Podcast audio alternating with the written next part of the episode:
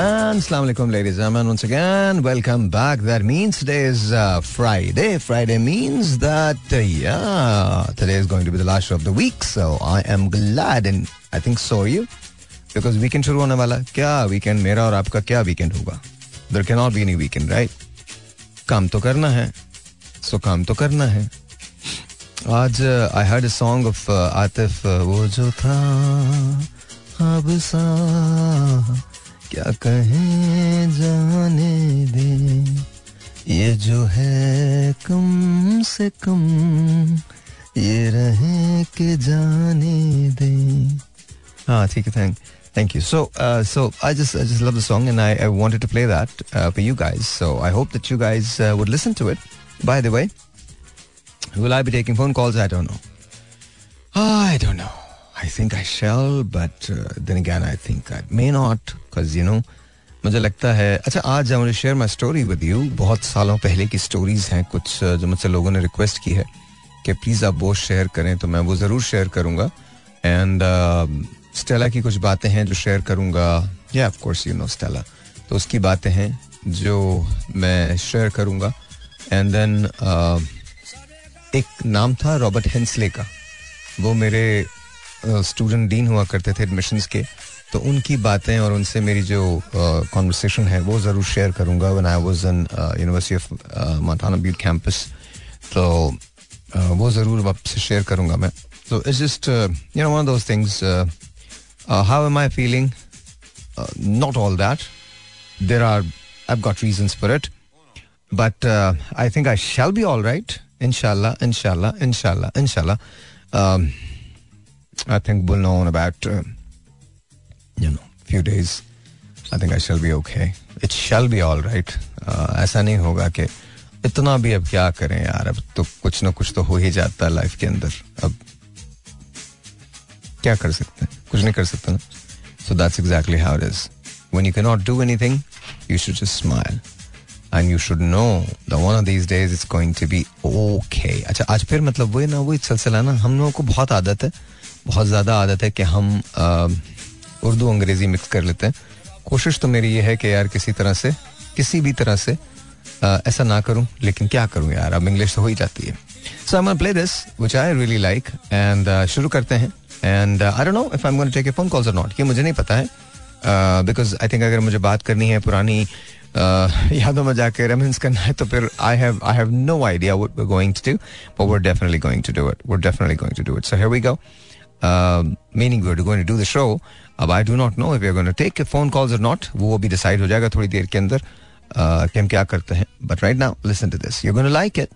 I promise you hi ladies and once again welcome back क्या हाल चाल सब ठीक ठाक yeah I am okay I am alright so क्या किया जाए Ah, मेरा दिल वही चाह रहा है कि you know just sit back relax and just play songs and that's about it do nothing just play really cool songs you need to listen to it and that's about it pretty much yeah simple and easy आप वहां बैठ के show सुनिए गाने सुनिए end of course मैं आपसे अपनी स्टोरीज कुछ शेयर करूंगा एंड देन फिर अगर मुझे आ, लगा गया यार कॉल्स भी लेंगे तो फिर हम कॉल्स भी लेते हैं या वो टेक फोन कॉल्स अभी अभी पता नहीं है साढ़े आठ बजे के बाद डिसाइड करेंगे let's see how it's gonna happen ठीक है so no worries there listen to the song I think you like it reason because I am telling you you gonna love it ऐसा नहीं है कि you are gonna like it you gonna like it and you really really really like it क्या कहते हैं लगा दूं या yeah, लगा देता हूं लिसन टू दिस ऑलराइट जी so ladies I mean yeah yeah I don't want to sing don't worry about it मैं आपको गा के बोर नहीं करूंगा बट सो यू नो कितने लोग ऐसे हैं जो जिंदगी में वो करते हैं जो वो करना चाहते हैं if you are one of them you very lucky तो आप बहुत खुशकिस्मत हैं आप लोगों में से हैं जो जो जो कुछ करना चाहते हैं वो वही करते हैं ठीक है तो you know just just remember that nothing nothing much nothing much to it it's just that life को जब आप क्वेश्चन करने लगते हैं तो ये तो सही है बिल्कुल आप लाइफ को क्वेश्चन करें लेकिन इमेजिन करें लाइफ कभी आपको क्वेश्चन बैक करे तो आप क्या करोगे यू नो जिंदगी से आप सवाल करें कोई प्रॉब्लम नहीं है लेकिन जिंदगी जब आपसे सवाल करेगी तो फिर you know these days are very tough मेरे लिए uh, mentally, emotionally health wise it's it's very, very very tough sort of going these days लेकिन मुझे ये पता है at the end of the tunnel there is light वहां पे light है बिल्कुल है अब मतलब there are times when I think and I believe के देर ये क्या है राजा और इज दिस ये क्या है ओके ओके uh, ठीक है अभी आप जरा दो मिनट के बाद अंदर आए दो मिनट के बाद अंदर आए ऑलराइट जी सो यू नो मुझे पता है ये at the end of the tunnel there is light हाँ एक बात जरूर है जो मुझे ऐसे लगता है कि हम सबको करनी चाहिए मुझे मुझे जेन्यूनली लगता है कि हम सबको करनी चाहिए and that is evaluate ourselves हमको अपने आप को इवेल्युएट करना चाहिए अब यू नो इवेल्युएशन का मतलब क्या है जब आप अपने को इवेल्युएट करोगे तो इसका मतलब क्या है you have to know who you are you have to know honestly and you have to know where you are and you have to know कि आप कहाँ जाना चाहते हैं अच्छा उर्दू के अंदर ये समझ लीजिए कि आपको पहले ये जानना है कि आप कौन हैं फिर आपको ये डिटर्मिन करना है कि आप कहाँ हैं फिर आपको ये डिटर्मिन करना है कि आप कहाँ जाना चाहते हैं आई नो देखो अगर तुम जिंदगी चेंज करना चाहते हो ना तो ये चीजें तो करनी पड़ेंगी और अगर ये नहीं करोगे तो गुड लक टू यू यही रेडियो सुनते रहोगे रेडियो के अंदर थोड़ा थोड़ा सा लगे हाँ भाई मतलब रेडियो सुनना बहुत अच्छी बात है but then again you know if you don't apply that अगर तुम अपनी जिंदगी के अंदर ये चीजें अप्लाई नहीं करोगे तो नथिंग चेंजेस अमल अमल अमल अमल अमल से जिंदगी बनती है जन्नत भी जहन्नुम भी है खाकी अपनी फितरत में ना नूरी है ना नारी it's as simple as that मैंने बहुत सारे लोगों को देखा है जो बड़ी जबरदस्त जबरदस्त बातें करते हैं यू नो ओहो ये हो जाएगा वो हो जाएगा ऐसा कर देंगे वैसा कर देंगे नहीं ख्याली पुलाव से कुछ भी नहीं होता you have to work really hard और याद रखो कामयाब होना कामयाब होना आसान है कामयाब रहना बहुत मुश्किल है इसको समझो कामयाब रहना डिसिप्लिन मांगता है कामयाब होना फ्लूक भी हो सकता है मेहनत भी हो सकती है कुछ भी हो सकता है लेकिन कामयाब रहना मेहनत मेहनत मेहनत और मेहनत मांगता है और डिसिप्लिन डिसिप्लिन डिसिप्लिन डिसिप्लिन मांगता है विजन विजन विजन विजन मांगता है ये तमाम चीजें मांगता है कामयाब रहना I mean, if you want to stay successful, then you have to work really hard with discipline, with vision, with passion, with conviction. With dedication then only it's going to happen for you अगर आपने ये तमाम चीजें छोड़ दी हैं तो nothing is going to happen to you and for you by the way you all listen to song आपको एक गाना सुनाता हूं और अब हम दोनों खामोशी से सुनेंगे हम से मुराद मैं और आप से मुराद आप आप जो भी हैं जहां भी हैं खुश रहिए एंड रिमेंबर दिस जो आज है वो सही है जो कल होगा वो भी शायद सही होगा और जो हो गया है वो सही था accepted listen to it All right, ji once again welcome back and you know let's see क्या कहना है आपसे मुझे बहुत ज्यादा कुछ नहीं चंद बात है बिलीव इन योर सेल्फ कितनी बार कह दिया पर क्या याद रखते हो रामेश को बोलो भाई अभी फोन करेंगे पांच मिनट के अंदर पांच मिनट के अंदर भाई फ़ोन कर रहे हैं तो द थिंग इज़ के you know believe in yourself अगर आप बिलीव नहीं करोगे देखो एक बात तो मैं बताऊं अगर तुम खुद पे बिलीव नहीं करोगे तो दुनिया भी तुम पे बिलीव नहीं करेगी अच्छा ये जिंदगी क्या है अच्छा उसको जाने दो बट एक एक और चीज समझा देता हूँ समझा क्या देता हूँ यार समझाना भी लफ्ज थोड़ा सा ऑकवर्ड ही हो जाता है समझा क्या देता हूँ तुम तुम बता रहा हूँ मैं अगर तुम्हारी मर्जी है तुम उसको अगर इम्प्लीमेंट करना चाहते हो अपनी जिंदगी में तो कर दो नहीं करना चाहते तो सब टू देखो अब आप जब सेल्समैन होते हैं ना बेहतरीन सेल्समैन में और सेल्समैन में फर्क क्या होता है चंद सौ रुपयों का चंद सौ डॉलर्स का चंद सौ मिलियन डॉलर्स का रीजन क्या होता है रीजन सिर्फ एक होता है रीजन ये होता है कि जो बेहतरीन सेल्समैन होता है वो प्रोडक्ट तो बेचता ही बेचता है लेकिन उसके साथ साथ अपना स्किल जो है अपना पैशन जो है वो उस प्रोडक्ट के पीछे रखता है प्रोडक्ट की नॉलेज के पीछे रखता है तो अपने स्किल का सौदा कर रहा होता है वो ठीक है मतलब उसके अंदर का जो कॉन्फिडेंस है वो बाहर आता है उसका प्रोडक्ट पे बिलीव होता है और इंसान उस बिलीव उस इस्मात को देख के उस प्रोडक्ट को बाय करता है मैं आपको एक छोटी सी बात बताता हूँ अगेन मेरे पास अपनी एग्जाम्पल है तो मैं अपनी ही दे रहा हूँ आपको मुझे अंग्रेजी नहीं आती थी you know I can't speak English to save my life मतलब आई आई जस्ट आपको पता है मैं उर्दू साइंस कॉलेज का पढ़ा हुआ आयशा भवानी से पढ़ा हुआ उर्दू मेट्रिक में मेट्रिक जो मेट्रिकुलेशन किया था वो भी उर्दू मीडियम से किया था तो मेरे तो मुझे बहुत ज़्यादा अच्छी अंग्रेज़ी अच्छी क्या मतलब जो पाकिस्तान में अंग्रेज़ी हो सकती है उस वक्त वही थी तो जब मैं यूएस ट्रैवल करके गया पढ़ने के लिए तो मैं मैं मैं एक जगह मैंने हमारे जो इंटरनेशनल स्टूडेंट एडवाइज़र हुआ करते थे उनका नाम था पॉल बीरी तो मैंने पॉल बीरी से मिला मैंने उनको कहा Paul I am in trouble मैं बहुत मुश्किल के अंदर हूँ मेरे पास एक वेबसाइट की और ऑक्सफोर्ड की ये दो डिक्शनरीज हुआ करती थी जिसके अंदर मैं खोल खोल के जुमले कंस्ट्रक्ट करता था और उनसे बात किया करता था बना के बात किया करता था तो I asked him I sir मुझे परमिशन मिल सकती है काम करने की बिकॉज मेरे पास पैसे नहीं है तो he just looked me goes okay उस जमाने में इमिग्रेशन अभी उसको होमलैंड सिक्योरिटी नहीं कहते थे तो आप इमिग्रेशन को लेटर लिखते थे and usually most likely immigration आपको अलाउ कर देती थी कि आप बाहर काम कर सकते हैं तो आ, मैंने उनसे रिक्वेस्ट की तो वो मान गए उन्होंने इमिग्रेशन को खत लिखा दो हफ्ते के बाद वो आ गया कि जी आप काम कर सकते हैं आप काम कर सकते हैं मैं बाहर निकला काम ढूंढने के लिए अब सबसे बड़ा मकसद जो था वो ये था कि कहीं ना कहीं जो पहली जॉब मिले बस उसी को कर लो बिकॉज पैसे खत्म हो गए थे तो आ, मतलब मैं अच्छा खासा रोड पे चला करता था और बहुत सर्दी होती थी बूट में तो I came upon this office बड़ा सा ऑफिस था जिसके अंदर बहुत सारे लोग टेलीफोन पे थे उस जमाने के अंदर वो वाले फोन हुआ करते थे वो जिसके अंदर बटन लगे होते थे ना वो वाले फोन होते थे और आ,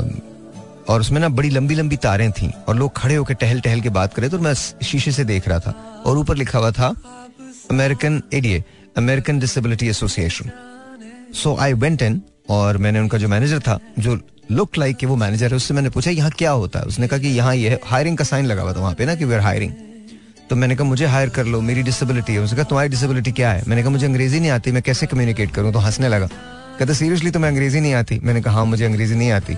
तो कहता फिर यहाँ पर तुम लाइट बल्ब कैसे बेचोगे ये अच्छा उस जमाने में नए नए एनर्जी सेवर्स निकले थे वो एनर्जी सेवर्स थे तो कहने लगा तुम लाइट बल्ब कैसे बेचोगे मैंने कहा ये मेरा काम है कि मैं बेच लूंगा कैसे बेचूंगा तुम मुझे एक हफ्ते के ट्रायल पे रखो और अगर तुम्हें लगे कि मैं कुछ कर सकता हूँ तो तुम मुझे रख लेना और अगर तुम्हें लगे कि मैं कुछ नहीं कर सकता तो मुझे छोड़ देना कह लेंगे ओके तो मैंने वहां काम करना शुरू किया पहले महीने I was the best salesman दूसरे महीने मतलब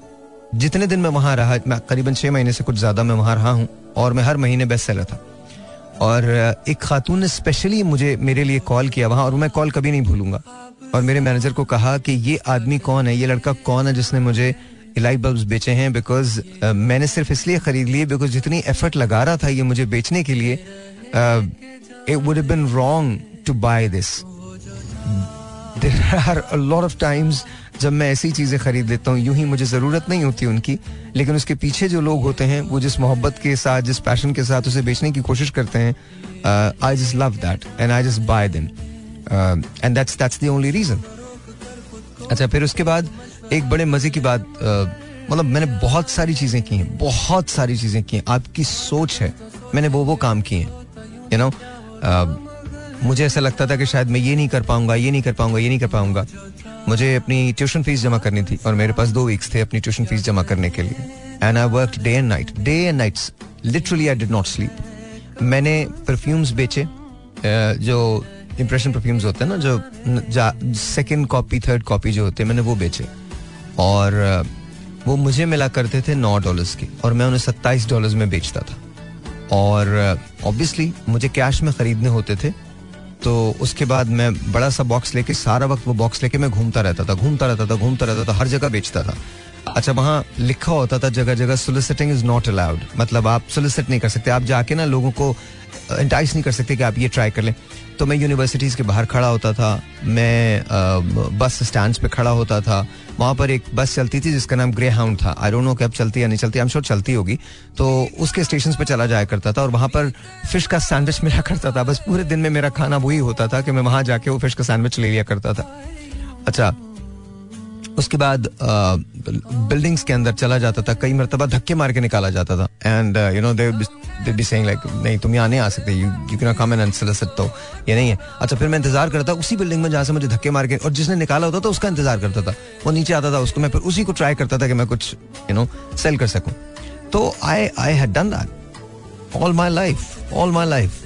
जब मैंने वॉम सेटर में पहली इंजीनियरिंग जॉब की वॉम सेटर वायोमिंग में तो उस वक्त नेगेटिव विंडचिल के साथ नेगेटिव सेवनटीन टेम्परेचर हुआ करता था करीबन वो वो बड़ा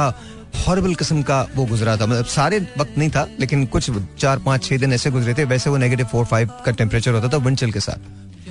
तो जब उस कंपनी का नाम था पिनिकल टेक्नोलॉजीज़ तो मैं जब इंटर्नशिप के लिए गया उनके पास तो उन्होंने मुझे कहा कि तुम्हारा कोई प्रायर एक्सपीरियंस नहीं है and I have no idea why would you want to do this because conditions बहुत बुरी हैं तुम वहां जाओगे तो तुम्हारी उंगलियां भी कट सकती हैं टोंग चलाने के अंदर ये सब कुछ हो सकता है तुम्हारी जान भी जा सकती है it is extremely dangerous for person like you and a background with you know जो पाकिस्तानी कल्चर है या वहां से तुम आए हो this is your third year and even though कि तुम क्लाइमेटाइज हो गए हो इन तमाम चीज़ों से beauty is there but beauty से कहीं ज़्यादा हॉस्टाइल सिचुएशन होती है कंडीशन होती है वेदर कंडीशन होती है वार्म सेटर वायोमिंग में टोटल पांच हज़ार लोग वहां रहते हैं तो बल्कि शायद इससे भी कम है तो एक उसमें आई थिंक पांच हज़ार भी नहीं थे वो just just town I think शायद इससे भी कम थे दो ढाई हज़ार होंगे शायद इससे भी इतने इतने ही थे लोग आपका मुझे नहीं पता डज इट इवन एग्जिस्ट और नॉट लेकिन uh, कहने लगे कि और से सबसे क्लोजेस्ट टाउन जो है वो कोडी है विच इज कोडी वायोमिंग जो कि तकरीबन डेढ़ घंटे की दूरी पे है तो बहुत ज्यादा मसला हो जाएगा तुमको तुम जो चीज खा सकते हो वो सिर्फ टूना हो सकती है वहाँ टूना के अलावा तुम कुछ भी नहीं खा सकोगे and then you have to perform for twelve hours straight और उसके बाद हम तुम्हें छह घंटे की ब्रेक देंगे then you have to come again Asad पैसे मिलेंगे उन्होंने कहा हाँ, पैसे मिलेंगे मैंने कहा बस ठीक है फिर करने दो तो कहने का मतलब क्या है आई जस्ट कन्विंस्ड हिम और उसने मुझे हायर किया and then they offered me the position the job and I didn't take it I didn't take it reason is it's not because I didn't want it it's because मुझे अपनी पढ़ाई खत्म करनी थी so I didn't I decline that and probably one of the best decisions लेकिन I decline that job कहने की बात क्या है सिंपल है आपको बिलीव करना पड़ेगा इस बात पे कि आप अपनी जिंदगी को तब्दील करना चाहते हैं मुझे याद है एक समर ऐसी थी जब it was very difficult very very difficult for all of us हमारी स्कॉलरशिप इंटरनेशनल स्टूडेंट्स की स्कॉलरशिप खो गई थी uh, और uh, किसी को कुछ भी नहीं मिल रहा था Let me, एक मिनट एक मैं चाय ले लूँ जरा तो यू नो अब क्या करें कुछ समझ नहीं आ रहा था तो मैंने ऑब्वियसली हर्षद से बात की हर्षद मेरा दोस्त था तो मैंने हर्षद से बात की मैंने कहा हर्षद क्या करना चाहिए तो बोला यार मेरे को लगता है हमको अलास्का जाना चाहिए मैंने कहा अलास्का वहाँ पर वेसल्स हुआ करते थे जहाँ हम डीप सी फिशिंग किया करते थे और वेव्स बहुत कातल होती थी आपने देखा होगा ये यू नो पता नहीं उस सीरीज का नाम क्या था जो डिस्कवरी पे आती थी कैच समथिंग कुछ था ना डेज कैच और पता नहीं कुछ ऐसा था please don't quote me on this but वो होता था तो खैर हम फेयर बैंक्स गए वहाँ जाके हमारी हायरिंग हो गई अच्छा एंड हायरिंग से पहले हर्षद डिसाइडेड कि यार he is going to skip because उसको नहीं जाना है उधर ना तो मैंने कहा अच्छा चल तू तो चला जा मैं चला जाता हूँ तो मैं I was in the deep sea and by the way I don't know how to swim thank you very much thank you very much so मैं हर वक्त ही लाइफ जैकेट पहने रहता था in case and the sea was really rough it was just terrible आप uh, डेढ़ महीने अंदर रहते हैं और आप तूफानों से गुजरते हैं आप पता नहीं किस किस चीज़ से गुजरते हैं एंड आप श्रिम uh, पकड़ रहे होते हैं आप फिश uh, पकड़ रहे होते हैं आप पता नहीं और क्या क्या मतलब unbelievable and you are always on the deck अच्छा वहां पर जो आपके सुपरवाइजर्स होते हैं वो आपके साथ जो सलूक करते हैं वो आपकी सोच है आपकी सोच है the captain of the ship उसको कैप्टन बोलते हैं जो कैप्टन होता है वो इतनी बड़ी बड़ी गालियां देता है आपको कि आपकी आपकी चौदह तबक आपके रोशन हो जाते हैं आपका दिल चाहता है कि यू ना यू जस्ट लेकिन आप कुछ भी नहीं कर सकते बिकॉज आपको लेकिन फिर उसका एंड रिजल्ट बड़ा अच्छा होता है you make a lot of money I made that time, I think, about nine nine thousand plus dollars in uh, one and a half month. लेकिन वो बहुत रफ सीज थे बहुत रफ उफ तोबा उफ तोबा अच्छा इसकी सबसे स्केरी पार्ट क्या होता है इसका सबसे स्केरी पार्ट क्या होता है इस पूरी चीज़ का सबसे स्केरी पार्ट क्या होता है जब आप डॉक पर जाते हैं वहां से आहिस्ता आहिस्ता शिप मूव होना शुरू होता है तो आपको आहिस्ता आहिस्ता इमारतें छोटी नजर आने लगती हैं और फिर एक वक्त आता है कि इमारतें गायब हो जाती हैं and all you can see is just sea एक यू नो समंदर आपको नजर आता है चारों तरफ चारों तरफ वो इमारतें गायब हैं कुछ नहीं है ऑल यू कैन सी हद निगाह तक सिर्फ सिर्फ और सिर्फ समंदर है अच्छा उसमें अगर कोई तूफान आ जाए होए होए होए होए अगर कोई स्टॉर्म आ जाए तो आपका खतरा ये होता है कि पूरा का पूरा शिप जो है वो उलट जाएगा ऐसा भी खतरा होता है अच्छा ये भी खतरा होता है कि कोई बहुत बड़ी वेव अगर आती है और अगर आप प्रॉपरली उस पर डेक पे ना हो प्रॉपरली आप अटैच ना हो बिकॉज जाहिर है मैं बहुत बहुत ज़्यादा यंग था तो अक्सर औकात वो मुझे एक हुक से अटैच कर दिया करते थे अगर आप उसके साथ ना हो तो you can actually wash away आप जा सकते हैं और फिर आपको बचाने के लिए कोई नहीं जा रहा है अंदर वो आपको फेंक जरूर देंगे बट बहुत मुश्किल होता है रफसीज के अंदर आ, वो करना थैंक गॉड लकीली हमारे शिप पे ऐसा कोई वाक्य नहीं हुआ लेकिन कहने की क्या बात है कि ये सारी चीज़ें आपको बहुत स्ट्रांग बनाती हैं नेवर बी स्कैर्ड आप जिंदगी के अंदर स्कैर्ड नहीं होना चाहिए आपको बिल्कुल तुम परेशान नहीं हो बिल्कुल जो लाइफ के अंदर होना वो तो होना बी फियरलेस देखो सबसे बड़ा तरक्की की राह में जो रुकावट होती है ना वो फियर होता है तुम्हारा अपना फियर ये हो जाएगा नहीं तो ऐसा हो जाएगा नहीं तो वैसा हो जाएगा नहीं तो मैं यूं कर लूंगा तो होने दे यार जो होना है तो हो ही गा ना आप उसको रोक नहीं सकते but then why do you stop आपको दुनिया में सिर्फ तुमको तुम ही रोक सकते हो तुम्हारे अलावा दुनिया के अंदर तुमको कोई भी नहीं रोक सकता देखो मैं तुम्हें एक बात बताता हूँ जब मैंने टी वी वन छोड़ा था एंड बोल छोड़ा था तो उस वक्त मुझे लगता था कि you know I just I just don't want to do anything मुझे मुझे लगता था कि it's all right I just I just I I found very difficult to even go back to screen it's not it's not that because I didn't want to do it मुझे करना ही नहीं था I just didn't want to do it now I started enjoying it again अब मुझे बहुत अच्छा लगता है जब मैं ट्वेंटी फोर पर जाता हूँ सुबह शो करता हूँ नौ बजे लोगों को मेरा इंतज़ार होता है लोग देखते हैं शो को अब, अब अपनी चीज़ों से मुझे कहते हैं कि यार बहुत अच्छा लग रहा है ये भी ये भी हम सीख रहे हैं मुझे सब कुछ अच्छा लगता है डिफरेंट लगता है तो कहने की बात क्या है ये आपके डिसीजन होते हैं जो आप लाइफ के अंदर लेते हैं it's not over till you say it's over जब मुझे बहुत सारे लोगों ने बहुत कुछ कहा I never listen to them I never have and never will because आप मैटर ही नहीं करते वो लोग मैटर ही नहीं करते जो आप पे डाउट करेंगे वो क्या मैटर करेंगे उनको आपका पता ही क्या है दे डोंट नो यू आपको जानना है कि आप कौन हो और आपको you have to rise above thing and everything her obstacle आपको दुनिया को एक बात और याद रखना दुनिया से मुकाबले में मत पड़ना मेरा मुकाबला सिर्फ मुझसे है मेरे अलावा किसी से नहीं है and I am the only person who can beat me no one else can because कोई मेरे मुकाबले पे नहीं मैं किसी के मुकाबले पे हूं ही नहीं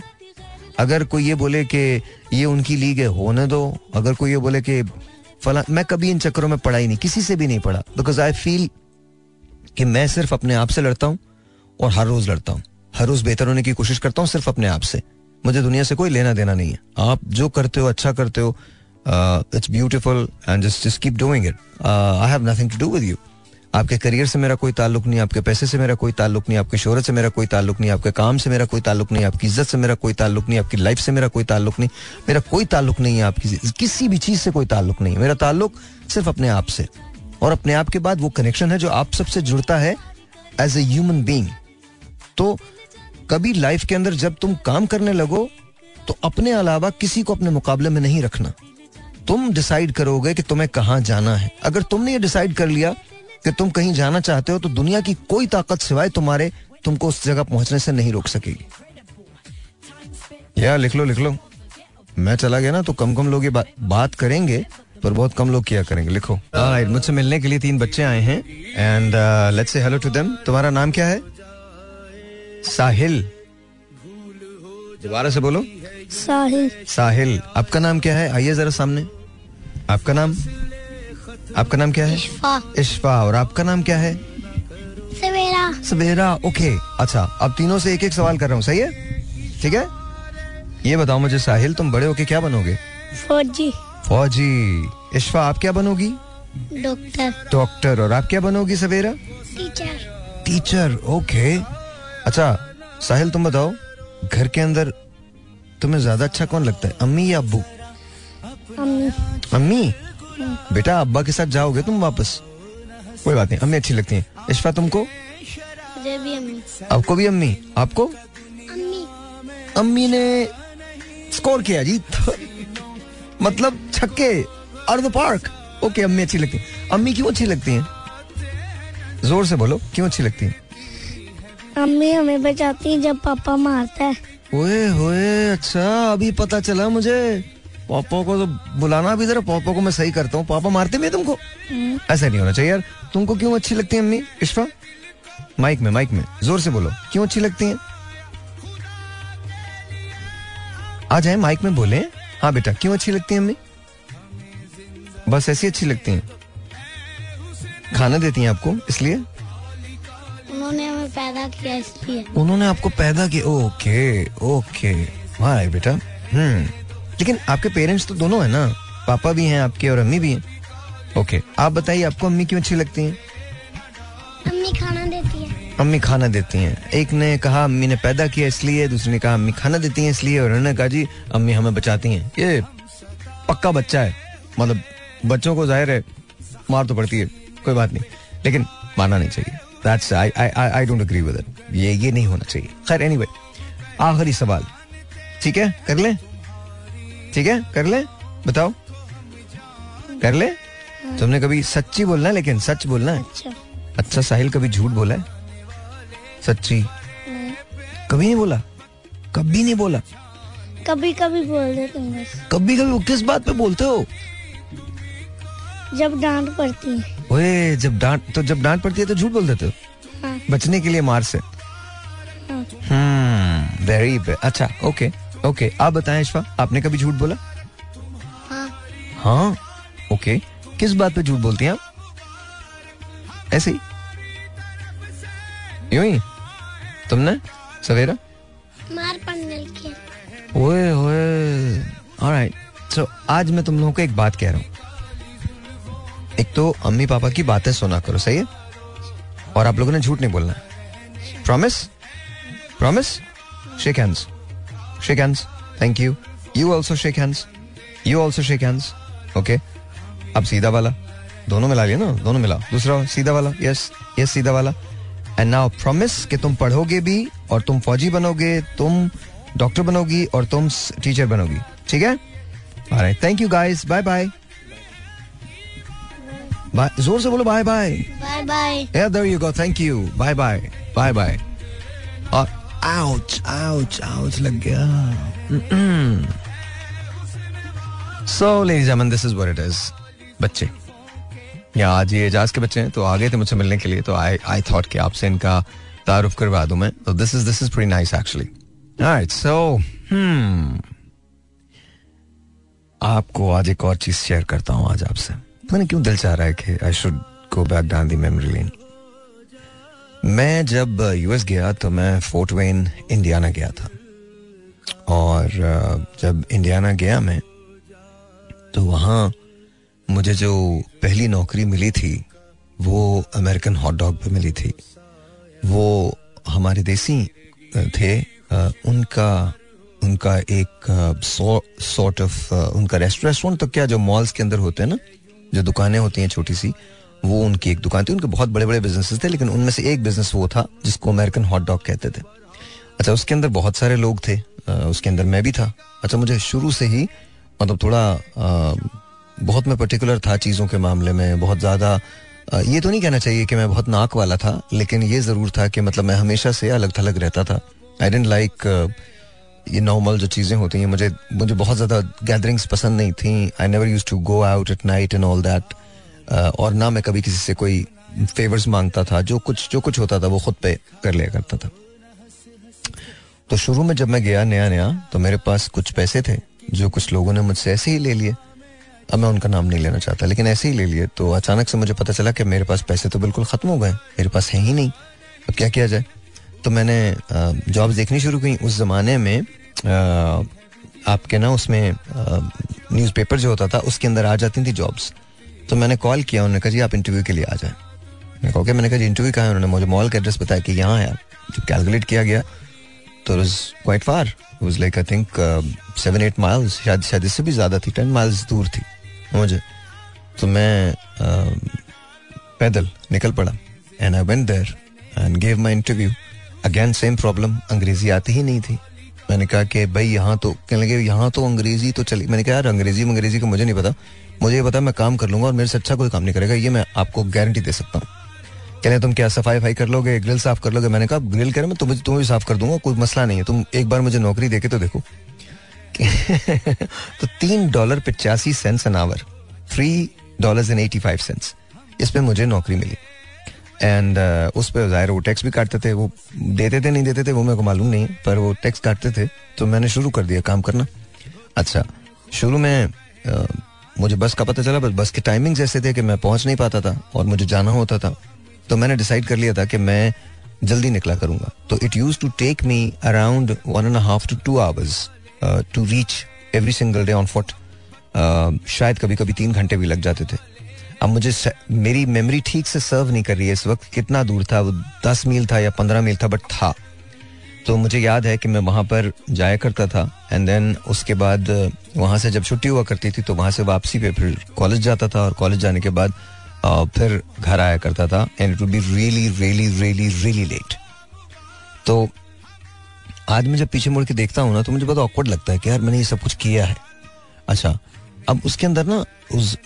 वॉकमैन शॉकमैन हुआ करते थे बट आई डोंट थिंक कि मैंने कभी वॉकमैन सोचा था गाड़ी वाड़ी का तो कोई तस्वुर ही नहीं था बिकॉज पैसे वैसे नहीं थे तो गाड़ी कैसे लेता मैं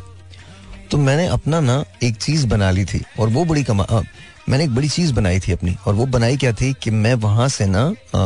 फिश अपने लिए बनाता था जब मैं निकलता था वहाँ और उसके पैसे देता था वो थोड़ी डिस्काउंट रेट पे मिल जाती थी और मैं उसका एक एक बाइट लेके ना सोचता था कि ये मैं घर पहुंचने तक खत्म नहीं होगी लेकिन कसम खा के कहता हूँ घर पहुंचने तक बिल्कुल खत्म हो जाती थी घर पहुंचने तक क्या उसी वक्त खत्म हो जाती थी तो पांच मिनट के बाद ही and then I would think and think and think and think and think and think और जब मैं जितना सोचता था ना उतना मुझे एहसास होता था कि मैं नहीं थक रहा हूँ मुझे आगे जाना है मुझे आगे जाना है मुझे आगे जाना है मुझे आगे जाना है अनिस्ट थिंक दैट आपको सच बता रहा हूँ मैं कसम खा के कह रहा हूँ इस वक्त वहां पर ना एक ज़माने में अब का मुझे पता नहीं अब अब लॉट में कैसे होते हैं बिकॉज अब तो हर चीज़ ही ऑनलाइन सेल्स होती हैं गाड़ियों की भी वही होती है तो उस ज़माने में क्रेडिट वगैरह कुछ बना नहीं था तो गाड़ियों के शीशों पे उसकी प्राइस लिखी होती थी और फिर उसके मतलब उसको स्लैश लगा के उसके नीचे उसकी इंस्टॉलमेंट पर मंथ लिखी होती थी तो मैं ना देखा करता था और मैं सोचता था कि एक दिन कभी मैं गाड़ी लूंगा अपने पैसे से और यू नो मैं अक्सर सोचा करता था वहां पर एक थी टोयोटा सेलिका तो मैं हमेशा सोचता था कि मैं सेलिका लूंगा यार मुझे सेलिका बहुत पसंद है थोड़ी स्पोर्टी लगती है और मुझे बहुत अच्छी लगती है तो मैं वो लूंगा तो अब मैं आपको बता रहा हूँ कि बिगिनिंग्स क्या होती हैं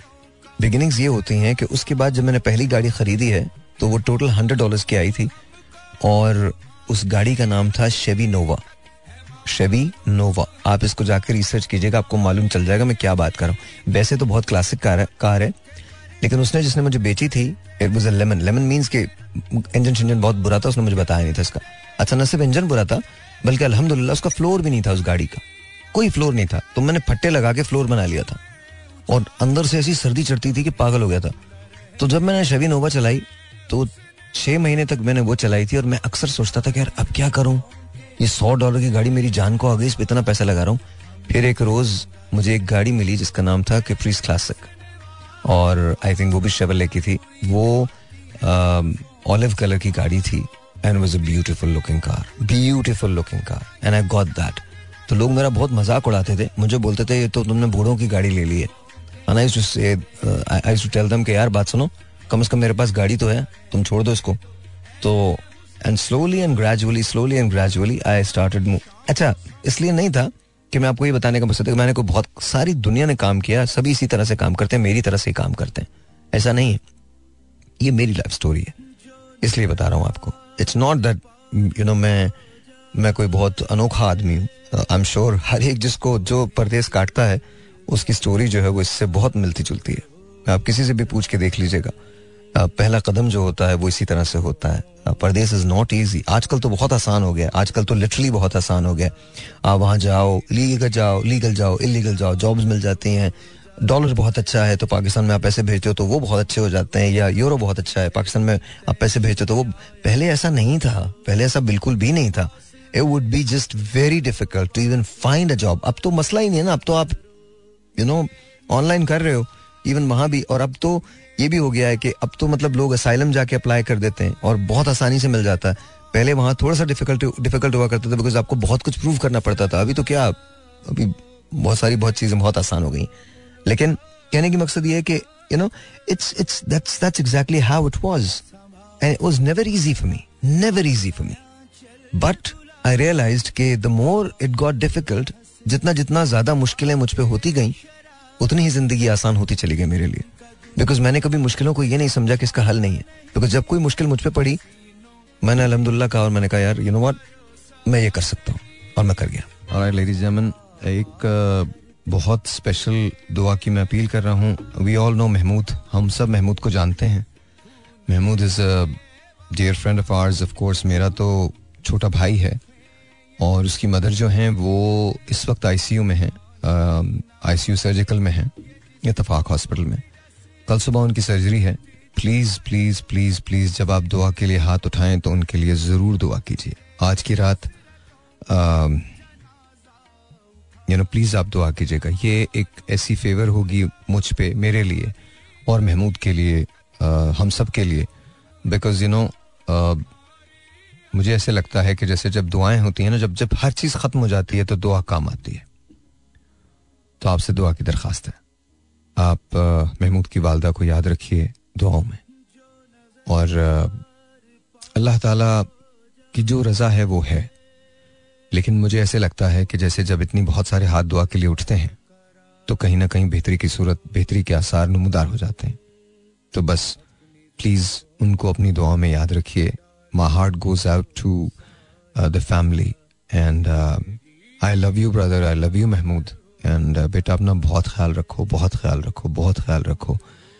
अल्लाह ताला तुम्हें हमेशा हमेशा खुश रखे and I just I just hope that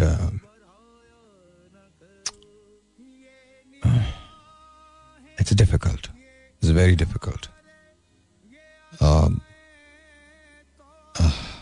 just just difficult just just to know that your mother is going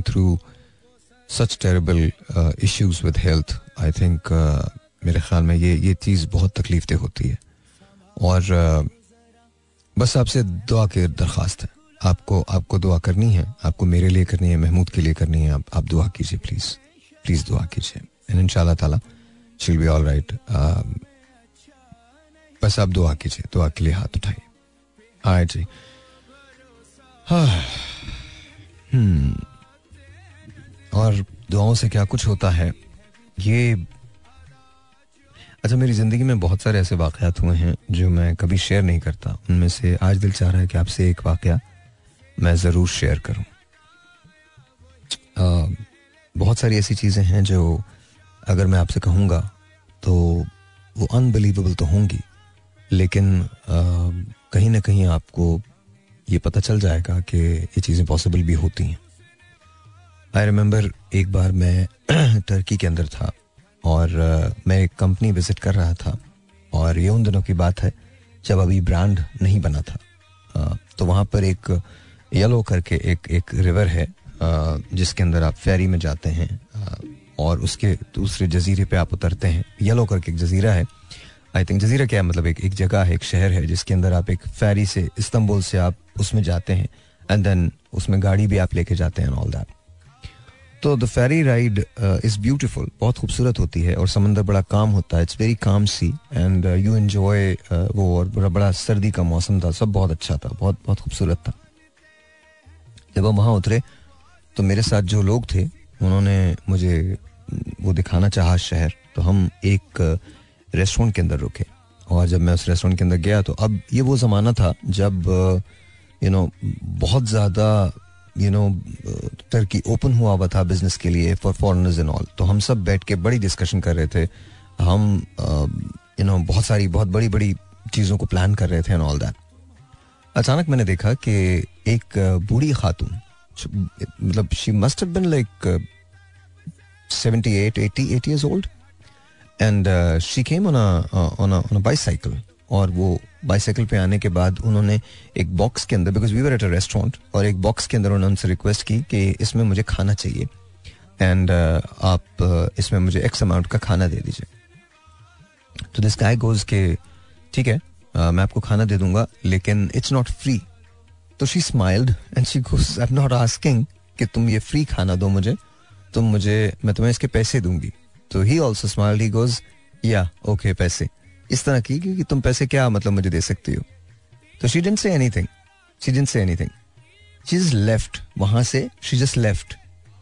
and the moment she left उस आदमी ने अपना सर पकड़ लिया you know and it was हमारे सामने की बात है I was just hurting like crazy like mad and मैं भी वहीं था और भी लोग बहुत सारे वहीं थे हम जिस रेस्टोरेंट के अंदर बैठे हुए थे उसका मालिक भी हमारे साथ ही टेबल पर बैठा हुआ था तो उसने अपने मैनेजर को कहा कि तुम उस औरत को बुलाओ और उसको खाना दो जल्दी से जल्दी से बुलाओ तो he could not even run वो वो भाग भी नहीं सक रहा था और यू uh, नो uh, उसने दूसरे बच्चे को कहा वो जल्दी से गया और बाहर से उसको खातून को दोबारा पकड़ के लेके आया और उसको प्रॉपर तौर पे खाना दिया and all that smiled and she left और उसने पैसे भी दिए ऐसा नहीं कि उसने पैसे नहीं दिए उसने पैसे दिए इवन दो कि वो इसरार करते रहे कि पैसे नहीं दिए तो we started talking and then वो मैनेजर जो था उसने कहा कि मैंने अपनी जिंदगी में इतना पेन कभी अब वो कोइंसिडेंस भी हो सकता है एक इतफाक़ी हादसा भी हो सकता है या पता नहीं उसकी कौन सी आह थी जो लगी थी कहाँ लगी थी कहाँ जाके लगी थी कि उसने बहुत इस्तेजाइया अंदाज में बहुत तंज के अंदाज में कहा था आह ओह पैसे इस तरह से ना तो कहने की बात क्या है बड़ा सिंपल फैक्ट है जिंदगी का कि आप दुआ या बद किसी की ना लीजिए बिकॉज आह जब लगती है ना तो बहुत बुरी लगती है और ये मैंने अपनी आंखों से होते हुए देखा एक और आपको मजे का वाक्य बताता हूँ आपको आपको पता कभी कभी मैं इन चीज़ों की तरफ जब निकलता हूँ तो मुझे बड़ी हैरानगी भी होती है कि मेरे साथ अल्लाह ने मुझे इतना सा भी मौका कभी नहीं दिया इस सेंस का कि मैं कहीं इधर उधर हो जाऊं कभी दिया ही नहीं दिया ही नहीं है उन्होंने उन्होंने मेक श्योर किया है कि मैं इधर उधर कभी हो ही ना सकूं आपको एक बड़े मजे की बात बताता हूँ नई नई जॉब हुई थी जियो के अंदर अब सोचिएगा आप मैं जो कह रहा हूँ गुरूर किसी चीज का नहीं होना चाहिए गुरूर सिर्फ इस बात का क्या आप अल्लाह के बंदे सुनिए आगे तो नई नई जॉब जियो में हुई थी पहली मरतबा लाखों में पैसे मिलना शुरू हुए थे टीवन पे भी मिल रहे थे लेकिन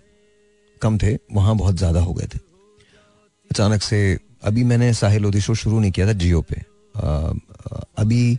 हम रमज़ान ट्रांसमिशन कर रहे थे और मैं बैक वक्त जियो पे भी था टीवी वन पे भी था और रेडियो भी कर रहा था शहरी के ट्रांसमिशन भी कर रहा था मतलब मैं सो नहीं रहा था अच्छा उस ज़माने में 2010 की ये बात है सैलाब आया था एंड uh, हमें I think M K R F यानी मीर खलील रहमान फाउंडेशन जो थी वो uh, इमरान खान साहब के साथ मिल के यू नो शौकत खानम के साथ मिल के uh, पूरा महीने का उन्होंने वो किया था uh, सैलाब के जो मुतासरा ने उनके लिए किया था तो खैर हमें ईद की सुबह जाना था हैदराबाद जहाँ से हमने लाइव जाना था वेल कोटरी जाना था जहाँ से हमें लाइव जाना था जहाँ एक स्कूल के अंदर बहुत सारे मुतासरीन जो थे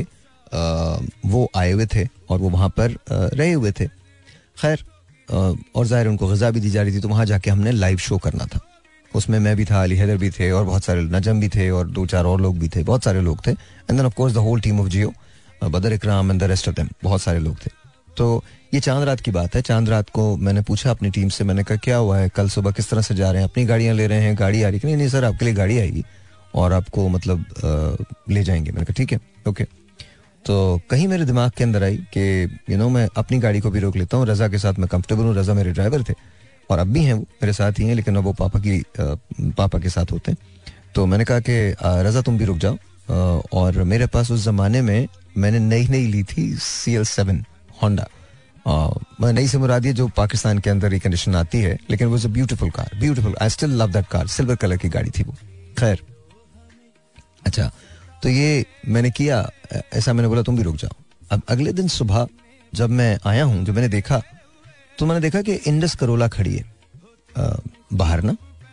and I I I use to love that car लेकिन I was more comfortable in my own car तो मैंने कहा ऐसा करो तुम ये इंडस करोला पीछे आ जाओ पीछे लेके आ जाओ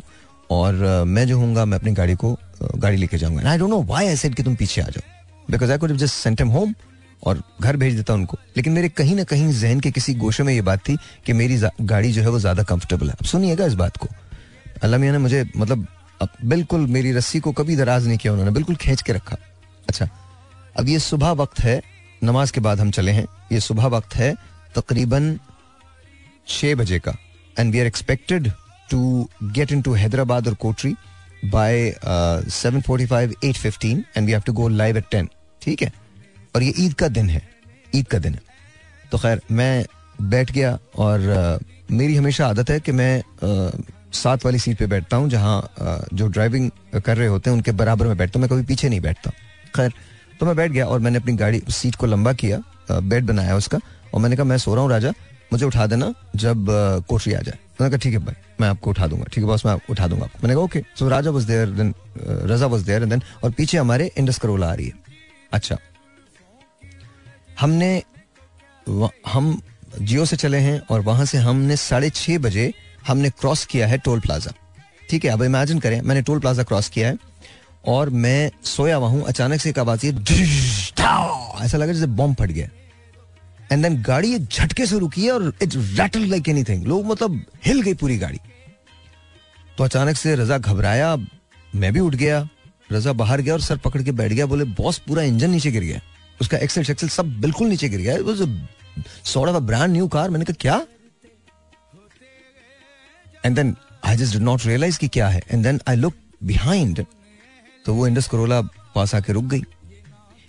मैं आपको बता रहा हूँ लिटरली मैंने रोड के साइड पे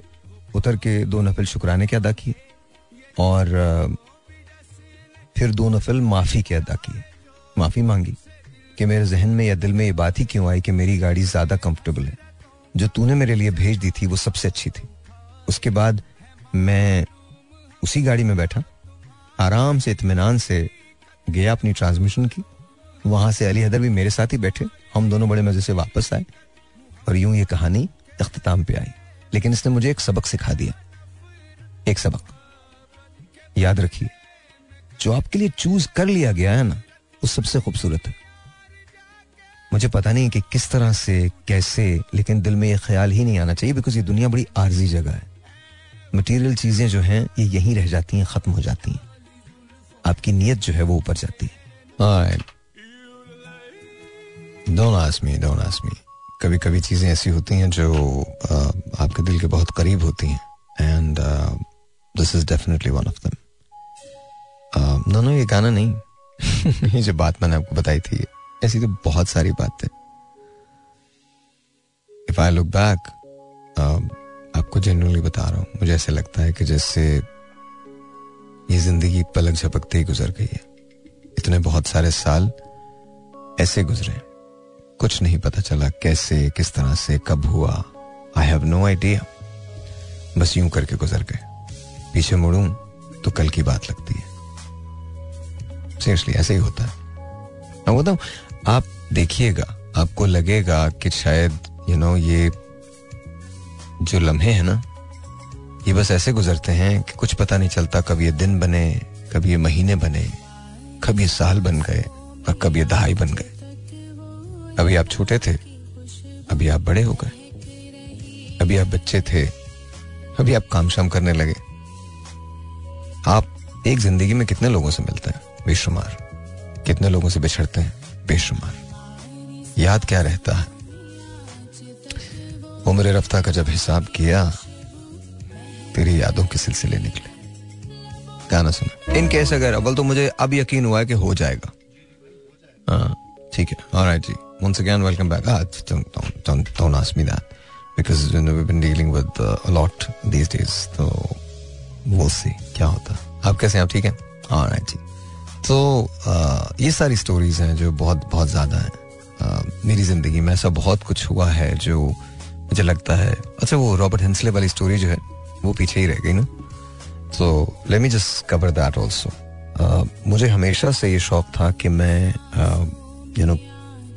पेट्रोलियम इंजीनियरिंग करूँ शौक था हमेशा से शौक था तो मैंने बड़ी मुश्किल से अपनी यूनिवर्सिटी को निकाला उस ज़माने में it use to call it use to be called Montana Institute of Technology Science and Technology Montana Institute of Science and Technology ये ये कहलाती थी वो बाद में वो University of Montana Butte campus हो गया था University of Missoula Butte campus हो गया था University of Montana Butte campus हो गया था वो लेकिन जिस वक्त मैं पढ़ता था तो Montana Institute of Science and Technology उसका नाम था खैर नंदलेस तो आ, मैं इंडियाना में पढ़ता था लेकिन मुझे ऐसे लग रहा था कि ना तो मुझे पढ़ाई में मज़ा आ रहा है और ना मुझे यहाँ रहना था इंडियाना के अंदर बिकॉज बहुत सारे लोग थे बहुत सारे देसी थे एंड देसीज आर वंडरफुल लेकिन वहाँ पढ़ाई नहीं हो पाती थी मतलब जस्ट सारा वक्त खेलना ये करना वो करना बहुत सारा और था और फिर बहुत सारी डिस्टर्बेंसेस थी प्लस आई थिंक जो मेजर रीज़न था I didn't like it I didn't like I think वो मेरा बी बी ए में एडमिशन हुआ था तो I just didn't like the B B A part I just didn't like it तो खैर बहरहाल मैंने बहुत सारे कॉलेज को फ़ोन किया तो पता चला कि यू नो कोई मुझे देने को तैयार ही नहीं है बिकॉज मुझे ई एस एल लेना था English as a second language अगर आपको पता होगा या मैंने आपसे कभी अपनी स्टोरी शेयर की है तो मैंने टोफल नहीं दिया था मैंने ई एस एल का कोर्स जाने के बाद किया है इनफैक्ट आई थिंक मैंने शायद हाँ ई एस एल मैंने English as a second language मैंने वहाँ जाके एग्ज़ाम दिया था यहाँ नहीं दिया था यहाँ मैंने जो इंटरव्यू दिया था अपने वीज़े के लिए वो उर्दू में दिया था ट्रांसलेटर जो था वो मेरे साथ था और बहरहाल मुझे वीज़ा इशू कर दिया था because I didn't hide anything उन्होंने मुझसे जेन्यूनली पूछा था तुम वापस आओगे मैंने कहा मैंने आ बहुत कम लोगों को वापस आते हुए देखा so I don't think I am coming back लेकिन आई डोंट नो मुझे इस बात का पूरा यकीन है कि अगर यू नो मुझे आना होगा तो मैं ज़रूर आ जाऊँगा और अगर मुझे वहाँ रहना होगा तो मैं वहीं रहूँगा she just look at me she goes हाँ मैंने कहा हाँ मतलब यू वॉन्ट मुझे लाए लाई यू मैं आपसे झूठ बोलूँ मैंने कहा मैं इतनी मुश्किल से वहाँ जा रहा हूँ आई डोंट नो मुझे क्या होगा मैं पढ़ लूंगा काम करूंगा आई एम श्योर कि मैं एक दिन ज़रूर वापस आऊँगा बट वो दिन कब होगा ये मुझे नहीं मालूम है तो एग्जैक्टली दैट्स एग्जैक्टली वो सेड तो बहर उन्होंने मुझे वीज़ा दे दिया था खैर उसके बाद uh, जब मैं um, अब वहाँ पहुंचा इंडियाना के अंदर तो वहाँ बहुत ऑकवर्ड सिचुएशन हो गई मुझे मज़ा भी नहीं आया knoll all so I called up lot of places and उसमें से uh, एक जगह मुझे बहुत पसंद आई दैट वाज बीट मॉन्टाना तो मैंने वहाँ कॉल किया तो रॉबर्ट हिंसले ने फ़ोन उठाया and I to call him practically every other day बड़ी मुश्किल से उसको टेलीफोन टेलीफोन पे समझाता तो उसने मुझे कहा देखो लिसन तुम्हारे पास टोफल नहीं है अगर मैं तुम्हें एडमिशन देना भी चाहूँ तो मैं नहीं दे सकता plus you are an international student plus आपके पास पैसे भी इतने नहीं हैं all you have is just one semester's fee और तुम ये कह रहे हो कि तुम आके यहाँ स्कॉलरशिप के लिए अप्लाई करोगे and if you not qualify तो फिर तुम वो नहीं कर सकोगे मैं और तुम्हें ट्वेंटी आवर्स अलाउड हैं तुम वो काम करके पैसे नहीं दे पाओगे and I was like you know mister Hensley let me just come there मैं मैं सब कुछ कर लूंगा बस मुझे मुझे प्लीज प्लीज प्लीज प्लीज मुझे आने दीजिए एंड देन उसने मुझे मना कर दिया एक बार मैंने कॉल किया मना कर दिया दो बार मुझे कॉल किया मना कर दिया फिर उसने मुझे कहा कि तुम्हारा एक इंटरव्यू करूंगा मैं और कुछ और लोग भी मेरे साथ होंगे उस पर हम डिपेंड करते हैं कि उस पर हम सोचेंगे कि क्या कर सकते हैं so they interviewed me and obviously I could not satisfy them reason is because I can't speak English to save my life मैं अंग्रेजी नहीं बोल सकता था कि क्योंकि मुझे आती ही नहीं थी खैर अब उन्होंने मुझे उस वक्त ये कहा कि नहीं वी रिग्रेट लेकिन we regret to inform you लेकिन हम ये कर नहीं सकेंगे तुम्हारे साथ ना and I was very disheartened very very disheartened and then again I made couple of days later I made call again and I told Robert Hensley said कि एक बार और मेरा इंटरव्यू कर लें इस बार मैं कामयाब हो जाऊंगा नी because no it's not called for and please don't call me again and मुझे नहीं लगता कि आपको मुझे कॉल करना चाहिए and I was really really hurt But I kept uh, talking to him and I said, you know, I know that I'm missing out on a on, on a great opportunity because I think um, you probably you've got one of the best schools in the world, but then again you're missing out on a on a really decent human being. I may not be the best student that you have ever seen. मैं उसको कहा शायद मैं कोई तुम एक अच्छे human being को मिस कर रहे हो बिकॉज मैं शायद दुनिया का बेहतरीन स्टूडेंट नहीं हूँ but I want to be the best तो वो मेरी एफर्ट ही है जो मुझे बेहतर कर सकती है rest is up to you if you give me the admission I always you know oblige it and if you don't give me that that that's okay I still pray for you and ये कह के मैंने phone रख दिया and little I know एक हफ्ते के बाद मुझे आई ट्वेंटी आ गई and it was just beautiful just मैंने आई ट्वेंटी देखी मैं पागल हो गया मैंने रॉबर्ट हैंसली को फ़ोन किया और आज तक मुझे उसका जुमला याद है ही uh, गोज जिस तरह से तुमने मुझे परसिस्टेंटली uh, परसू किया है ये मुझे बहुत अच्छी बात लगी थी और मुझे लगा कि I should give you the admission so आज uh, इतने बरसों के बाद मैं जहां हूं उसमें इन बहुत सारे लोगों का बहुत हाथ है I know you're not going listen to this I know probably you never know but mister Hensley thank you for believing in me thank you for knowing that I'm good enough for your school, I'm good enough uh, to be trusted. Thank you. Thank you for doing everything in your part to make sure that I get admitted to your university, and uh, I hope I didn't let you down. So thank you so very much. बहुत बहुत शुक्रिया आपका. Uh, I said that uh, in English because if you ever get to hear this, you'd know how I feel. No matter where I go, wherever I become from here, if I live a year or if I live 100 more years, I still owe a lot to you. So thank you. Thank you for being there. Thank you for trusting me. And thank you for making sure that uh, I, I get to my destination, regardless of uh, you know, what it was. But thank you. Thank you. I appreciate it. Thank you. From the bottom of my heart. Thank you. मेरे और बहुत सारे teacher थे जिसके अंदर Dan Bradley थे doctor Gilbert केरी थे तारिक अहमद थे प्रोफेसर गणेशन थे डॉक्टर नरेंद्र पांडे थे होली हंटर थी all of them thank you guys Thank you for making everything possible for me. Thank you for knowing that, you know, your work uh, and the hardships that have caused you, uh, they're not going to go unnoticed. Um, and uh, they're not going to go fruitless. Um, thank you for doing everything in your power to make sure that I excel. जब मैंने अपना professional career शुरू किया था तो वो एक अलग कहानी थी आ, उसमें चार्ल्स करनी था उसमें मैक बाकरी था ये आपको सुनाऊंगा ब्रेक के बाद अब आते हैं हम जब मैंने अपना सफर शुरू किया professionally now listen to this hardships खत्म नहीं हुई अभी I came to Houston and all of sudden I realize कि जॉब ही नहीं है अब क्या करें जब जॉब नहीं है तो फिर क्या किया जाए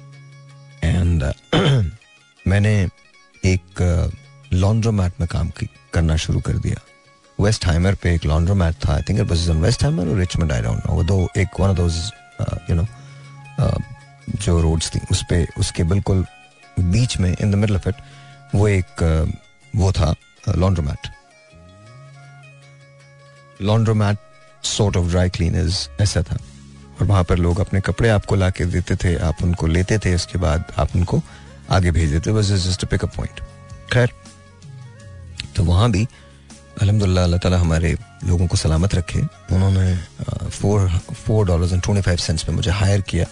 और वो कैश की सूरत में देते थे इवन दो कि मेरे पास पीटी था प्रैक्टिकल ट्रेनिंग थी still that's how it was that's how it was done there back then खैर एनीवे तो मुझे याद है कि मैं बहुत ज़्यादा मुश्किल के अंदर आया and I didn't know what to do क्या किया जाए क्या किया जाए क्या किया जाए कुछ नहीं समझ में आता था you know just like you know just just unbelievable experience कि यार मैं इंजीनियर हूँ and this is exactly what I am doing खैर कोई मसला नहीं है लेकिन क्या किया जाए तो वहाँ एक जॉब निकली बी के अंदर अच्छा बी सिटी uh, के लिए काम कर रही थी uh, और बी की जो uh, जो पेरेंट कंपनी थी वो हेलीबर्टन थी तो and obviously I would love it के अगर मैं हेलीबर्टन के लिए काम कर लूँ या बी एन आर के लिए बी एन आर स्टैंड पर ब्राउन एंड रूट तो अगर मैं उसके लिए काम कर लूँ तो मेरे लिए बहुत अच्छा था तो शुरू के अंदर जब मैं हायर हुआ तो वो हायरिंग भी बड़ी कमाल हुई थी airport I met a guy call Sandeep Agarwal and look at me goes यार तुमको तो मेरे साथ काम करना चाहिए मैंने कहा हाँ मैं लॉन्ड्रोमेट में काम करता हूँ तू कहाँ से काम दिलाएगा मुझे कहले यार तू एक काम कर तुम अपना रेज्यूमे भेज मुझे और मैं तेरा इंटरव्यू सेटअप करने की कोशिश करता हूँ मैंने कहा ओके okay. तो उसने मैंने उसको रेज्यूमे भेजा उसने एक दिन के बाद मेरा इंटरव्यू जो है वो सेटअप कर दिया अच्छा ये जहाँ पर वो काम करता था उसी की कंपनी में था and that a construction company call Ray Max not Re Max Ray Max तो वो दो भाई थे स्पेनिश उनके उनके उनकी उनकी कंपनी थी खैर मैं चला गया इंटरव्यू देने के लिए तो जो बॉस थे जो इंटरव्यू कर रहे थे उन्होंने मुझसे पूछा तुम क्या कर सकते हो मैंने कहा कुछ भी नहीं कर सकता ये तो मुझे आता ही नहीं आई के not read even blueprint तो हंसने लगा कहने फिर इसके बाद तुम काम कैसे करोगे मैंने कहा सर ये ना बोला कि काम कैसे करूंगा मैं काम तो मैं कर लूंगा बाय देना कुछ स्पीक इंग्लिश आराम से मैं काम शाम तो मैं कर लूंगा मैं रातों को जाग लूंगा मैं आपकी हर जगह चला जाऊंगा मैं आपके लिए कॉफी बना दूँ आप जो बोलोगे मैं कर दूंगा पर मुझे काम दे दो so you goes okay you are hired you know start from today I said okay मैं लिटरली 18 18 उन्नीस उन्नीस घंटे साइट्स पे काम करता था उनकी कॉफ़ियाँ बनाता था यू नो जो एक्सकेवेशन होती थी वो करवाता था फिर कंक्रीट बिछवाता था वहाँ कंक्रीट की रोड्स होती हैं तो वो बिछवाता था फिर प्लान्स बनाता था ऑर्डर करता था वहाँ पर एक हमारे हम जिनके लिए जिनसे सैंड मंगवाते थे उसका नाम था डीनी हेस और उसको हम डीडी बोलते थे I don't know why we to call DD लेकिन उसको हम डीडी बोलते थे एंड वो एक अजीब सी खातून थी खैर बहरहाल हमारे पास एक वॉकी टॉकी हुआ करता था तो उसके ऊपर सारे में ऑर्डर्स वगैरह दिया करता था एंड देन सारा मतलब घूमता था अब दिस प्यूनी लिटिल इंजीनियर छोटा सा पतला दुबला सा ख्वार मतलब पूरा दा मतलब जबरदस्त किस्म की सिचुएशन थी so in years time I became sort of kind of irreplaceable for them तो उनको लग रहा कि यार नहीं अभी तो ये नहीं मतलब बट मैं बड़ा एक ऐसा आदमी हूँ कि आप मुझसे ना शायद मैं अलाउ नहीं करता किसी को गलत बात करना I would leave quietly but I would not fight with you तो या शायद पहले ऐसा करता था अब नहीं करूँगा मैं आई हैव नो आइडिया खैर एनी वे तो उसका जो छोटा बेटा था तो वो अच्छा इसका जो भाई था जो मेरे बॉस थे उसके भाई का नाम था रोबर्टो रोबर्टो का छोटा बेटा था उसका नाम रॉबर्ट था तो उसकी हमेशा अपने बहनोई से जिसका नाम मारियो वलरियाल था वो स्पेनिश था उससे लड़ाई रहती थी उसका नाम मारियो था तो हमेशा लड़ाई रहती थी अच्छा मारियो को डायरेक्टली मैंने असिस्ट किया था तो एक दिन रॉबर्ट ने मुझसे कहा कि यू नो मारियो के मारियो देर से आता है Mario use to drink and थोड़ा सा वो सब्सटेंस अब में भी था तो कह लगे तुम ये लिखो इसके खिलाफ लिखो रिपोर्ट और ये तुम उसको सबमिट कराओ मैंने कहा मैं खिलाफ खिलाफ लिख दूंगा सबमिट तुम करवाओगे because he has been my boss और मैंने जो कुछ कंस्ट्रक्शन के अंदर सीखा है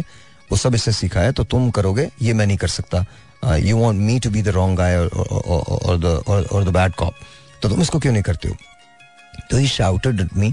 and goes तुम मेरे नौकर सॉर्ट ऑफ काइंड ऑफ नौकर हो और तुम ये सब नहीं कर सकते ऐसा डूड सीरियसली अगर मैं यहाँ से उठ के चला गया ना तेरी साइट रह जाएगी बिकॉज अभी तक तो बिकॉज वो सबसे ज्यादा सब्सटेंस अब्यूज तो वो करता था और वो तो उसकी तो पूरी साइट मैं चला रहा था तो खैर I didn't say anything to him I went and मैंने रोबर्टो को इस्तीफा जमा करवाया और वो बेचारे मेरे पीछे पड़ते रह गए कि तुम चले जाओ चले जाओ चले, तुम मतलब रुक जाओ रुक जाओ ना आई उस वक्त मेरे पास जॉब नहीं थी and I don't know what happen to me and I swear this this this is Robert ने मुझसे माफी मांग लिया sir dude I have forgiven you it's okay it's okay this is fine but am I going to work with you guys no that's not possible उन्होंने कहा तुम्हारे पास पैसे इतने नहीं है कि तुम दो महीने सर्वाइव कर सको I don't I said I don't care कि मेरे पास पैसे हैं कि नहीं है पर मैं सर्वाइव कर लूंगा no worries there So I called up Sandeep again and I said, look, dude, uh, I don't have a job. And he goes, what happened? तो मैंने कहा यार this this is exactly what happened. तो he goes, अच्छा मैं city के लिए काम कर रहा हूँ. Do you want to come and work for us? Uh, I said, हाँ but कैसे? कहता यार तू मुझे रेज्यूमे भेज मैं तेरा कोई इंटरव्यू इंटरव्यू सेटअप करा के करता हूँ मैं कहा मैं रेज्यूमे नहीं भेज रहा मैं अभी आ रहा हूँ so I went and was a Saturday and उसके ऑफिस में कोई भी नहीं था दो चार पांच लोग थे एंड आई मेट मैक बाकरी वो आ रहा था वो इजिप्शियन था little short Egyptian guy and he looked at me goes do you work here I said no I don't work here I am here to see Sandeep why what for it is Saturday you can not be here just get out I just looked at him. I said, dude, I'm here to see Sandeep because I don't have a job. You want me to get out from here? I'll get out. But just imagine, you know, I have nothing to look forward to. And all I'm asking you is to just let me meet Sandeep. And that's it. And you don't have a job. Why you don't have a job? I said, because I just left a job. They didn't treat me right. And they sort of kind of, we, we came to some differences. And that's why I left a job. And I was here to ask Sandeep if, if, if there's any possibility that I could work here. What is your background? मैंने उसको अपना background बताया okay can I see your resume I said yeah here's my resume he was come Monday I'll speak to you. I said, seriously, come Monday? I said, yeah, yeah come Monday. Here's your friend, Sandeep, talk to him. And I went to uh, went on Monday, and the little I know that he had already told uh, the reception कि जी ये इस किस्म का एक बच्चा आएगा उसका नाम साहिर होगा और उसको तुम ऊपर आने देना अच्छा मंडे को absolute houseful, jam packed. So I went up, Sandeep was there, and uh, Mac took me uh, on the side and he goes, uh, so do you really want to work? How much do you know?" I said, "How much there is to know." And then he, मुझे आज तक वो जुमला याद है. He goes, "Well, you're going to working, you're going to be working with one of the best, and his name is Charles Kearney." I said, "Okay," and he, you know, shouted, "Hey, Charlie!" Gonna see you. I goes, yes, Mac. I goes, this is Sahir, and he's going to be working with you. And that's how I started with Charlie.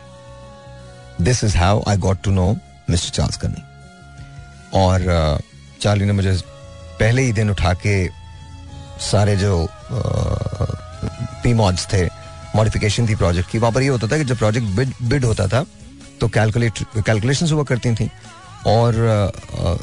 जब calculation होती थी तो उसके बाद एक बड़ी अजीब सी हैरतंगेज बात होती थी कि कैलकुलेशन अक्सर गलत हो जाती थी बिकॉज ऑब्वियसली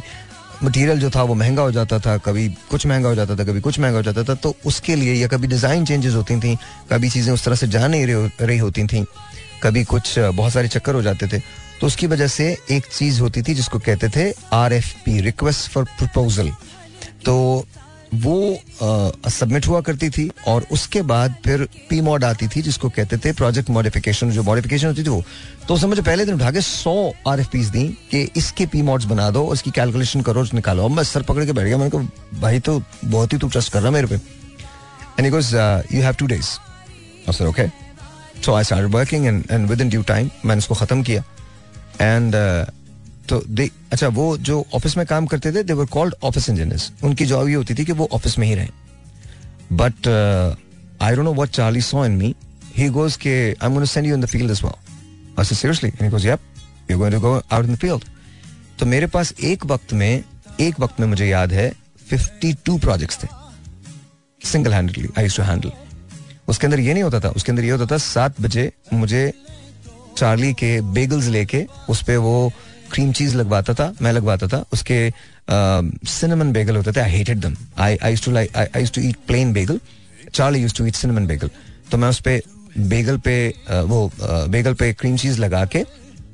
स्ट्रॉबेरी जैम लगा के उसको गर्म करके हीट करके उसके बाद एक ऑरेंज जूस के साथ मैं उसको और एक कॉफ़ी के साथ वो उसको देता था और इसके बाद फिर उसकी मीटिंग होती थी सात बजकर पंद्रह मिनट पे and use to be attend is to attend that meeting for five minutes वो पाँच मिनट की वो मीटिंग अटेंड करता था बाकी सारी मुझे कंडक्ट करनी होती थी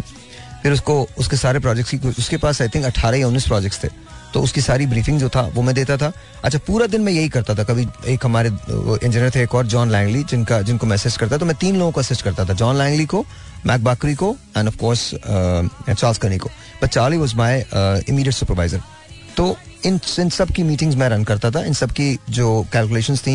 जो मॉडिफिकेशंस थी वो सारी मैं रन करता था और पाँच बजे के बाद मेरे विजिट शुरू हुआ करते थे कहाँ के फील्ड्स के और मैं रात को दो बजे फारिग होता था और रात को दो बजे फारिग होने के बाद जब मैं घर जाता था तो अच्छा ये डाउनटाउन था और मैं रहता था क्लेयर लेक में तो वो तकरीबन एक घंटे का फासला था मैं वहां पहुंचता था पहुंचने के बाद मैं एक घंटे रेस्ट करता था तीन बजे पहुंचता था चार बजे मैं रेस्ट करता था उसके बाद शावर वगैरह लेके पांच बजे आई यूज टू लीव फिर उसके बाद मेरी पहली साइड जो होती थी वो सुबह सवा छह बजे मुझे करकोट पे पहुंचना होता था जो आई टेन पे था अभी आप लोगों को नहीं पता लेकिन it's was about a run of an hour and fifteen minutes और वहीं से उधर वो आइंस्टाइन बेगल शॉप थी वहीं से मैं बेगल्स लेता था और सात बजे मुझे डाउन टाउन पहुंचना होता था या कैसी लाइफ थी ना एनी उस साहिल लोधी को पता नहीं मुझे समझ में नहीं आता कहाँ गया वो या अभी मैं देखता हूँ चारों तरफ मेरे पास पता नहीं कितने लोग होते हैं भाई ये भाई वो भाई ऐसा भाई वैसा I just yeah so that yeah that was my life and I loved every bit of it I loved every bit of it I'm gonna play this. ये कहानी सुनाने का मकसद ये नहीं है कि मैं कोई सुपर ह्यूमन था ये हर उस शख्स की कहानी है जो काम करता है हर उस शख्स की कहानी है इस पे जिस कहानी पे मेरा नाम लिखा है आपको बताने का मकसद ये है कि हारना नहीं है और ये याद रखिएगा लम्हों से मिलकर जिंदगी बनती है कभी कभी हमें इस पूरी उम्र में जीने के लिए एक लम्हा नहीं मिलता और कभी कभी किसी एक लम्हे में हम कई कई उम्रें जी जाते हैं मेरी लाइन है yeah. एक प्ले मैंने किया था यहाँ जिसका नाम था चार दिन ये उसकी लाइन है मेरी लिखी हुई लाइन है इसको अपने नाम से यूज मत करना क्रेडिट दे देना मुझे हम्म। क्या पता कितने दिन तो क्रेडिट जरूर दे देना और तुम्हारा कुछ जाएगा नहीं खैर एनीवे ना भी दो तो, तो भी ठीक है it's okay it's fine so कहने की बात क्या है just remember at the end of the day ये तुम्हारी जिंदगी है इसे तुम जैसे भी गुजारना चाहोगे ये वैसे ही गुजरेगी मैंने जिंदगी में सिर्फ एक चीज सीखी है डरने की जरूरत नहीं है जो होना है वो होना है ज्यादा से ज्यादा क्या होगा नाकाम हो जाओगे प्रॉब्लम नहीं है ये उस कामयाबी से कहीं बेहतर होगा जो तुम गलत तरीके से हासिल करोगे मैंने जिंदगी में बहुत गलतियां की होंगी मैं बहुत बार गलत भी हूंगा मैंने शायद कुछ लोगों को अनजाने में बहुत सारे दुख भी दिए होंगे लेकिन एक बात मेरी जिंदगी में मैं कभी नहीं लिख सकता और ना कोई और लिखेगा मैंने कभी शॉर्टकट्स नहीं लिए किसी चीज के लिए भी कोई चीज भी ना तो आसानी से मिली ना उसे हासिल करने की कोशिश की हमेशा जिंदगी ने एक नए मोड़ पे ला खड़ा किया और वो हर नया मोड़ मेरे लिए एक लर्निंग थी एक एहसास था कि जिंदगी चाहे जितनी मुश्किल ही क्यों ना हो इसे गुजारना है And at end of the day day, that's exactly अच्छी गुजार रहा हूं बुरी गुजार रहा हूं अच्छी गुजरी बुरी गुजरी जैसी भी गुजरी गुजर गई और अब जितनी बची है वो भी गुजर जाएगी वो एक साल है दस साल है पचास साल है लेकिन एक बात मेरे बारे में न तुम लिख सकोगे और न मैं खुद कभी लिखूंगा नो शॉर्टकट्स कोई शॉर्टकट नहीं कामयाबी बहुत तकलीफ के बाद मिलती है और कामयाबी क्या है ये मत सोचना पैसा या शोहरत कामयाबी है कामयाबी ये है जब तुम ये सोचो तुमने ईमानदारी पूरी दयानत के साथ मेहनत की है सिला मिलना या ना मिलना ये तुम्हारा इख्तियार नहीं एक्सेप्ट करो लाइफ करो एक्सेप्ट करो लाइफ को and make sure you try to live every single moment हर लम्हा जीने की कोशिश करो बिकॉज कुछ नहीं मालूम तुम्हें कि अगला लम्हा तुमसे क्या सवाल करते हैं इन्हीं लम्हों में हमारी जिंदगी गुजरती है कभी अच्छी कभी बुरी कभी हंसती हुई कभी रोती हुई कभी सवाल करती हुई कभी जवाब देती हुई कभी मुस्कुराती हुई कभी आंसू बहाती हुई कभी थकती हुई कभी भागती हुई लेकिन यही जिंदगी है मेरी भी तुम्हारी भी हम दोनों बिल्कुल मुख्तलिफ नहीं हैं स्ट्रगल्स अलग हो सकती हैं दर्द एक जैसा मन मिलते हैं खुदा हाफिज़